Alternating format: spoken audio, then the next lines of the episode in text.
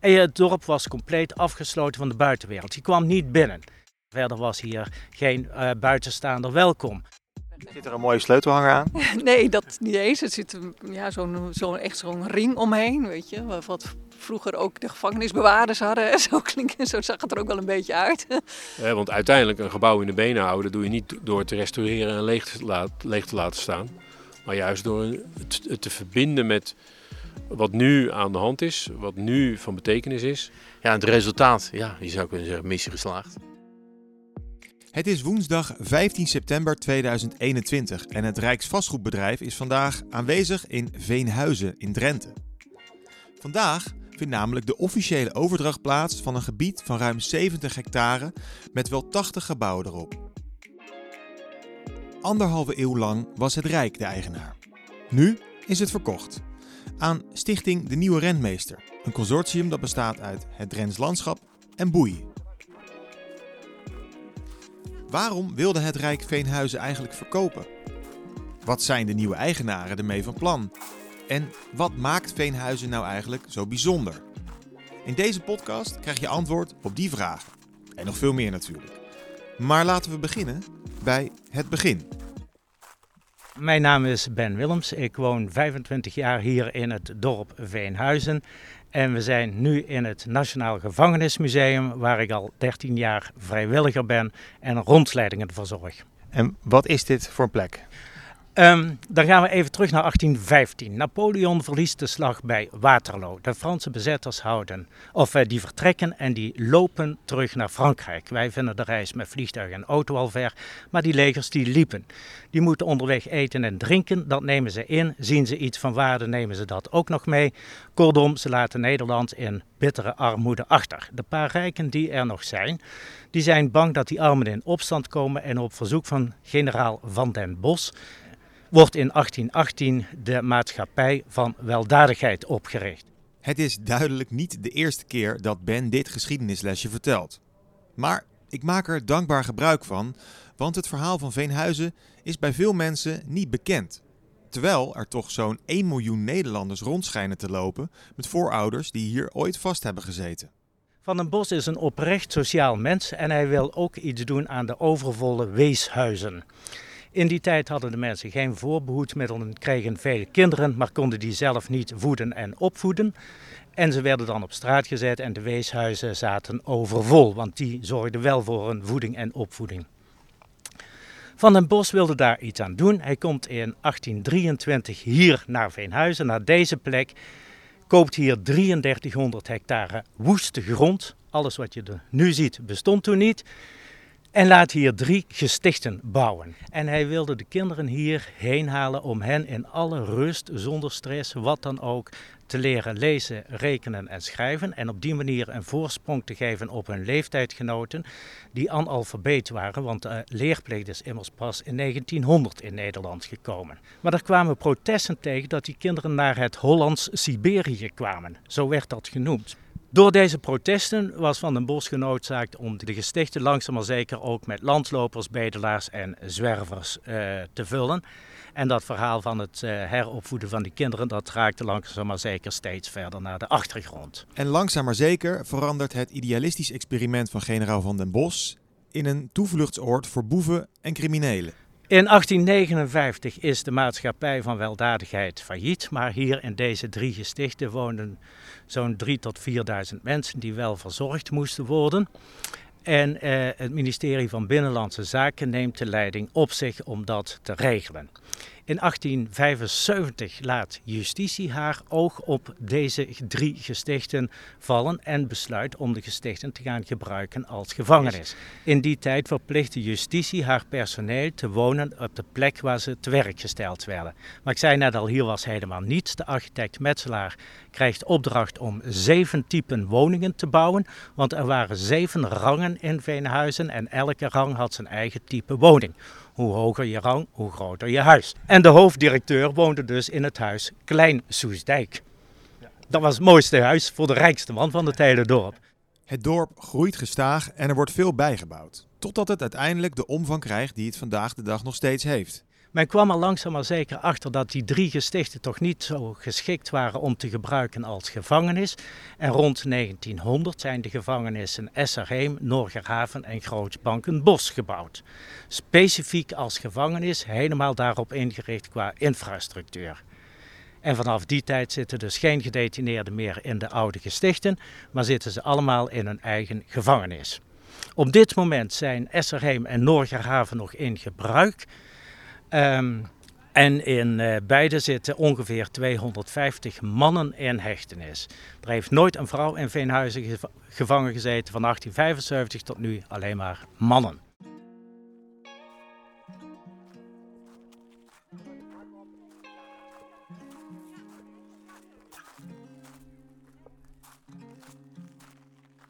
Ik ben uh, Sonja van der Meer. Ik ben bestuurder van Stichting Nieuwe Rentmeester.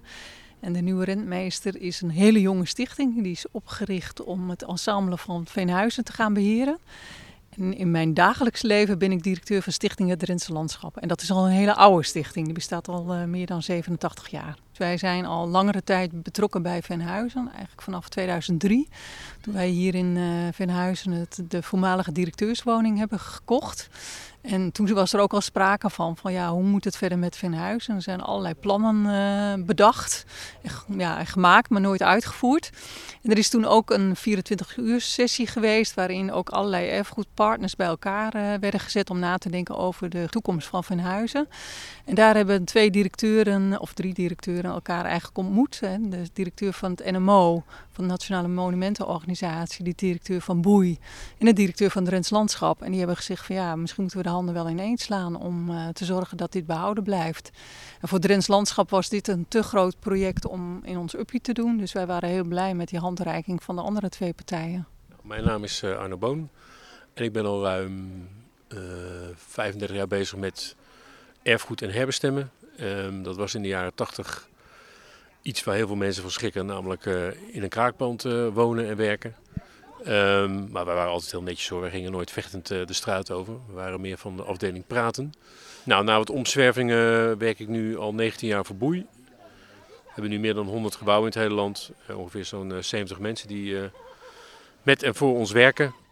Hey, en we zitten nu op het binnenterrein van het, het, gevangenismuseum, ja. Veenhuizen. Vanochtend was de officiële overdracht. Ja. en dus nu ben je de trotse eigenaar van een dorp van 80 gebouwen. En een hele grote sleutelbos. Ja, ja. ja dat was mooi, een mooi, mooi symbool, die, die, die, die sleutelbos. Zit er een mooie sleutelhanger aan?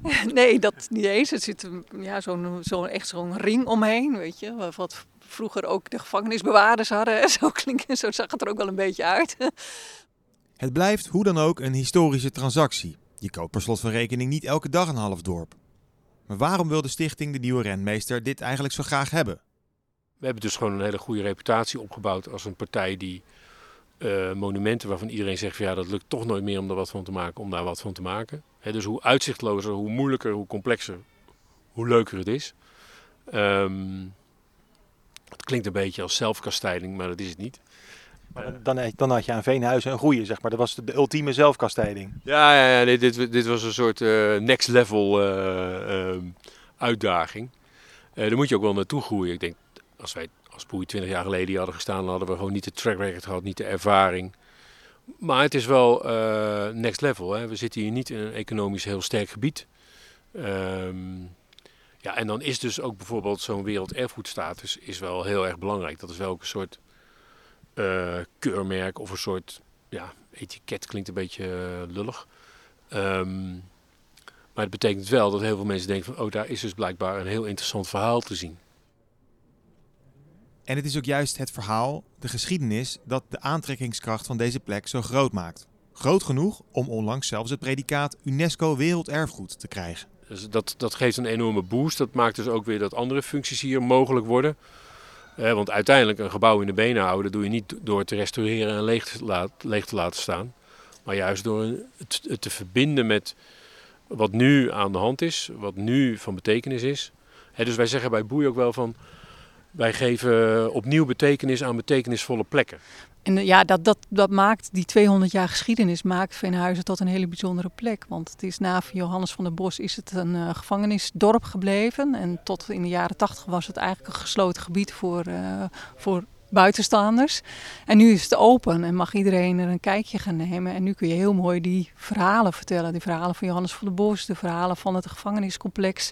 Ja, en dan komt nu een nieuw verhaal bij. En dat is het verhaal van de nieuwe rentmeester.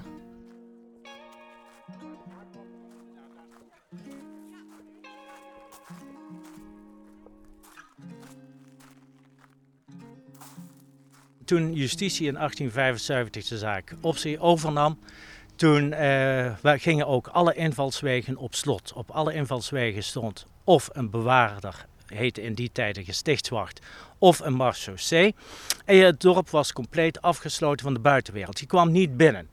De mensen die hier werkten waren verplicht om in het dorp te wonen, in de woning die bij hun rang paste. En verder was hier geen uh, buitenstaander welkom. In 1984 kwamen de eerste bezuinigingen door bij justitie. En de bewaking van al die invalswegen is natuurlijk enorm arbeidsintensief en kostbaar. Die maatregel werd geschrapt als mede de maatregel dat als je hier werkte, je ook verplicht was om in het dorp te wonen.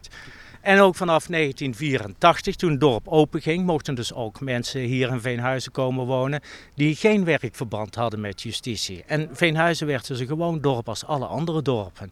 En nu met een eh, verhouding ongeveer van eh, een kleine 1300 inwoners op 500 gedetineerden. En daarmee zijn we ook beland bij het antwoord op een van onze hoofdvragen, namelijk waarom verkoopt het Rijk deze monumentale panden in Veenhuizen? Het antwoord: omdat ze geen functie meer hebben voor het Rijk. De gevangenen zitten nu in moderne gevangenissen en dit complex krijgt een nieuwe toekomst. Ja, dat is gewoon heel erg mooi dat dat gewoon uh, zo wordt gemarkeerd. En ik denk dat wij als nieuwe rentmeester het ook echt als onze opdracht en onze verplichting voelen om hier gewoon uh, van Venhuizen een oord te maken wat over honderden jaren nog bestaat. En waarin mensen gewoon dan hier ook rond kunnen lopen. Het doorgeven van die verhalen is gewoon heel belangrijk. Want als je niet weet waar je als samenleving van, vandaan komt, wat voorheen geprobeerd is om, om de samenleving er een te laten zijn waar iedereen mee kan doen. Um, als je daar niet van leert, ja, dan maak je dus steeds dezelfde fout. Heel veel mensen worden natuurlijk altijd wel geraakt door de, door de schaal en de sfeer. En, en mensen zeggen dan van ja, dit is gewoon een plek met een ziel. En ze kunnen het vaak vervolgens nauwelijks onder woorden brengen wat, het dan, wat hun raakt. Maar uh, ik denk dat van alle 17 miljoen Nederlanders er 16 miljoen 999.999 zullen zeggen van ja, dit is wel een, een, een hele mooie plek. Maar het verhalen bijgeven, dat is dan vervolgens ook wel onze missie de overdracht van de Rijksvastgoedbedrijven naar de nieuwe rentmeester is eigenlijk heel soepeltjes en vlekkeloos verlopen. Maar we hebben een nieuwe opdracht gekregen. En dat betekent dat uh, ja, er staat ook een groot aantal panden staat gewoon nog leeg. En daar moet ook iets mee. En ja, je merkt nu vandaag ook al, het is druk in Veenhuis. En normaal is het in september altijd wel een rustige maand. Maar door die wereld erfgoedstatus zie je ook dat steeds meer mensen uh, naar Veenhuizen trekken. Ja, en die wil je ook iets te bieden hebben. Dus wij moeten ook kijken naar de toekomst. Want als er straks in plaats van 120.000 mensen hier het museum komen en 600.000 in het dorp en er komen er miljoenen. Ja, dan moeten we ook zien dat ze de faciliteiten hebben om, om zich hier te kunnen uh, vermaken en hier te kunnen verblijven. En zo zijn er dus twee grote veranderingen die eigenlijk parallel aan elkaar doorgevoerd worden. Eén, een nieuwe eigenaar. En twee, van de ene op de andere dag is Veenhuizen een toeristische trekpleister. Maar zeker de werelderfgoedstatus, dat uh, gaat ertoe leiden dat uh, we heel veel uh, toeristen gaan krijgen uit het buitenland. En die dus gewoon dat komen bekijken hier. En we zien daar erg naar uit. En wat het hier in het museum gaat worden, dat weten we op dit moment nog niet. Want er zijn natuurlijk ook veel mensen die komen en bijvoorbeeld een Duitsstalige of een Engelstalige rondleiding gaan vragen. Veel meer als nu. En die moeten we dus allemaal gaan bieden. Ja, je kan op taalkursus ben. Nee, ja, ja, ik ben dan toevallig een van de gidsen die zowel Engels als Duitsstalig kan. Want een rondleiding geven is toch natuurlijk iets heel anders dan dat uh, als je op vakantie bent en even een uh, baguette uh, bij de bakker gaat halen.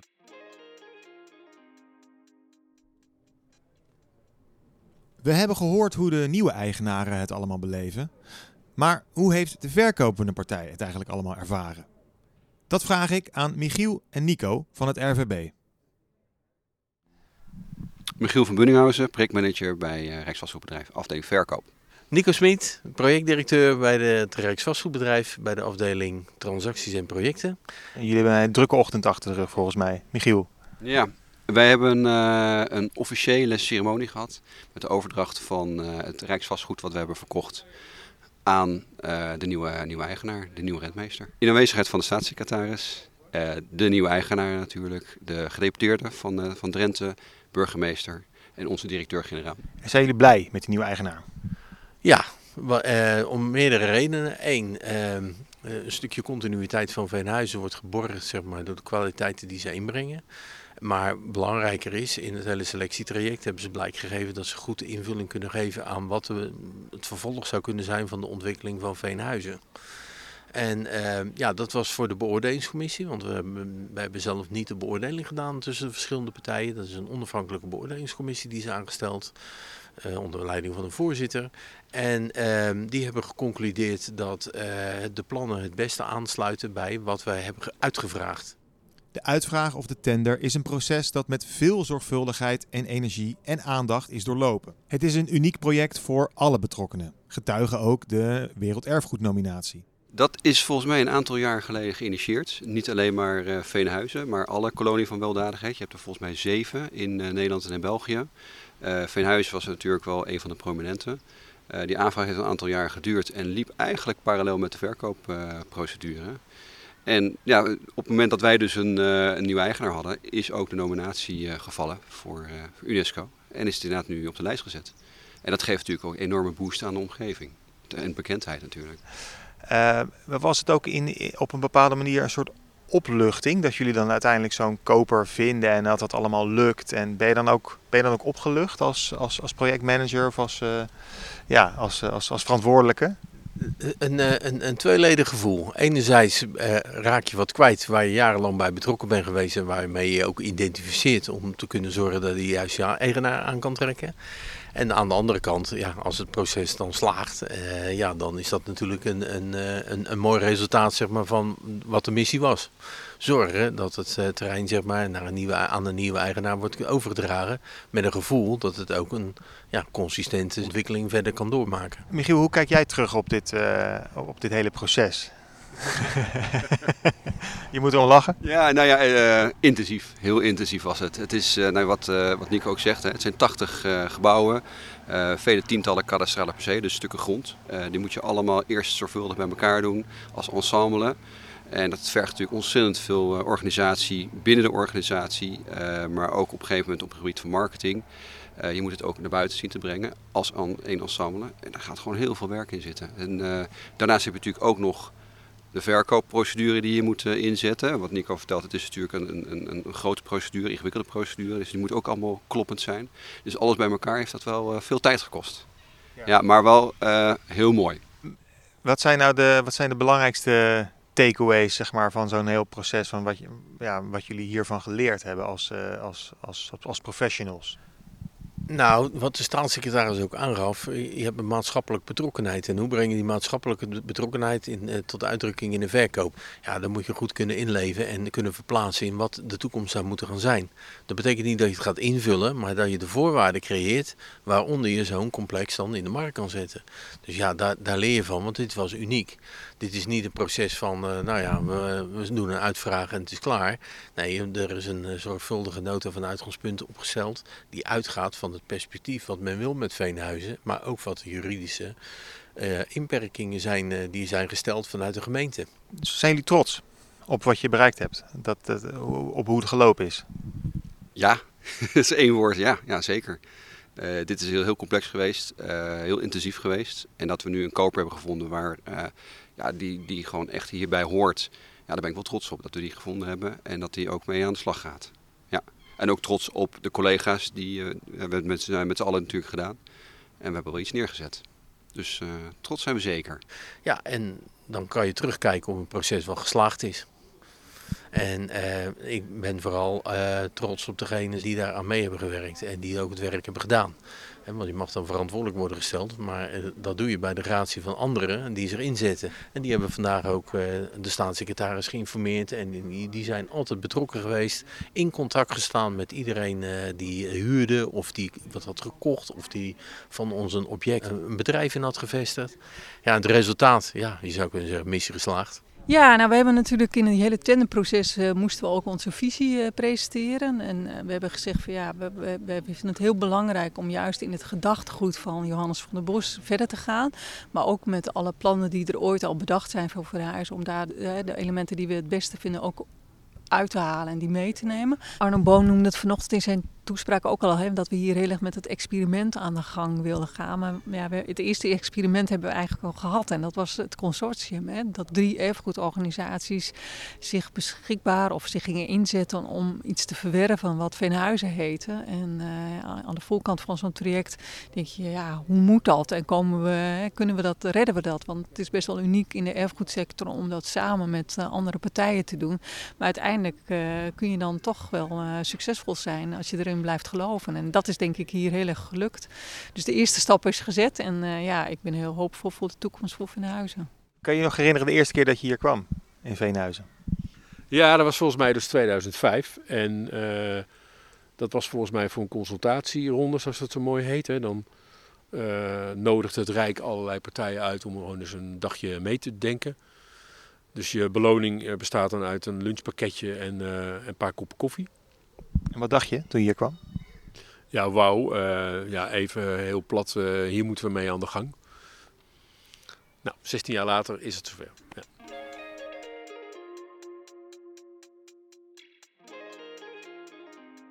Als onderdeel van de verkoopprocedure, ook wel bekend als de tender, moesten alle gegadigden ook een plan schrijven met hun ideeën voor de toekomst van Veenhuizen. Dat deed ook het consortium De Nieuwe Renmeester. Maar, vertelt Arno. Alleen we hebben dat plan niet kunnen maken met de mensen hier. Dus dat gaan we nu doen. Dus we hebben ook tegen mensen hier gezegd, eh, ondernemers, bewoners, uh, gebruikers, alles. Jongens, ja, we moesten een plan maken, maar het lijkt ons heel onverstandig als we dat plan nu neerleggen. Want dan gaan jullie roepen, ja, daar hebben we niet over mee kunnen praten. Dus we moeten even een stap terug doen, dat proces opnieuw organiseren. We zitten er ook niet blanco in, we hebben ook een idee ontwikkeld. Wij zeggen van dit was een plek van experiment. En als we nou de komende 20, 30 jaar uh, hebben, um, dan ga ik niet zeggen nu dat we pas over 30 jaar ergens zijn, maar dan willen we in de komende 5 tot 10 jaar dit verder doorontwikkelen.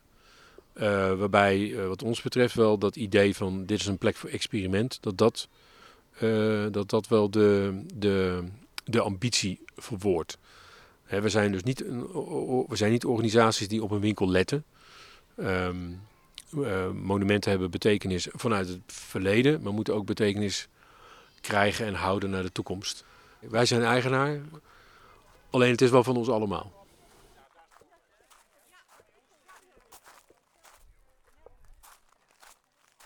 We hebben een uh, voorlichtingsavond gehad met de nieuwe rentmeester, de nieuwe eigenaar van uh, de gebouwen die overgenomen zijn.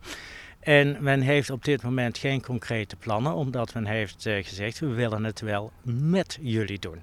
We willen met jullie praten en niet over jullie praten. Heb je er een beetje vertrouwen in? Uh, ja.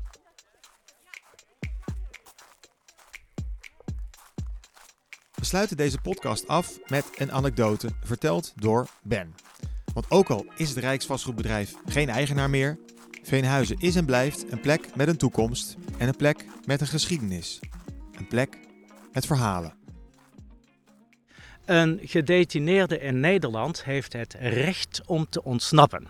Een gedetineerde wordt niet gestraft als hij ontsnapt. De, tijd dat hij uit, of de dag dat hij uit het hek verdwijnt, is hij buiten stopt zijn detentietijd en die gaat weer verder als hij weer door het hek naar binnen komt. En in het wetboek staat dat ook dat een gedetineerde niet gestraft wordt voor het feit dat hij ontsnapt. Um, Een mooi verhaal is, een gedetineerde hier in Veenhuizen, die was aan het werken in een van de werkplaatsen. Daar was een vrachtauto aan het lossen. En in de bak waar normaal gesproken het reservewiel in ligt van die vrachtauto, daar lag nu niks in. Dat had hij gezien. En hij is op een onbewaakt ogenblik, heeft hij daar in die bak kunnen kruipen. Ze, hadden hem, waren hem al aan het missen, ze waren al aan het rondbellen van is hij bij jou, is hij bij jou, is hij bij jou? Nee, hij was nergens. Nou, dan zal hij wel in de vrachtauto hebben gezeten. Wat de bewaarders wel wisten, of de, de leiding bij justitie, eh, maar de gedetineerden niet, was dat die auto rechtstreeks van Noorgerhaven naar Esserheim zou rijden. Dus ze hebben Esserheim gebeld, ze hebben gezegd zet de buitenpoort van de sluis open, zodat die auto meteen naar binnen kan rijden. Ze hebben de auto doorzocht en ze hebben hem eruit gehaald. Dus hij is nou ja, ergens tussen de vijf en de acht minuten, ja wat is buiten, in de bak van die eh, vrachtauto is hij ontsnapt en meteen weer opgepakt. Van gevangenis naar gevangenis. Van gevangenis naar gevangenis, ja. En hij is weer braaf met de boevenbusje teruggebracht naar Noorgraven. Dus zo werkt dat bij justitie. Ja. Je luisterde naar een podcastproductie van Klank. Dat is Klank met AE in opdracht van het Rijksvastgoedbedrijf. Veel dank aan onze sprekers. Nico Smit en Michiel van Bunninghausen van het Rijksvastgoedbedrijf. Sonja van der Meer van Stichting Drents Landschap en Arno Boon van Boei. En natuurlijk Ben Willems van het Gevangenismuseum. Dank voor het luisteren.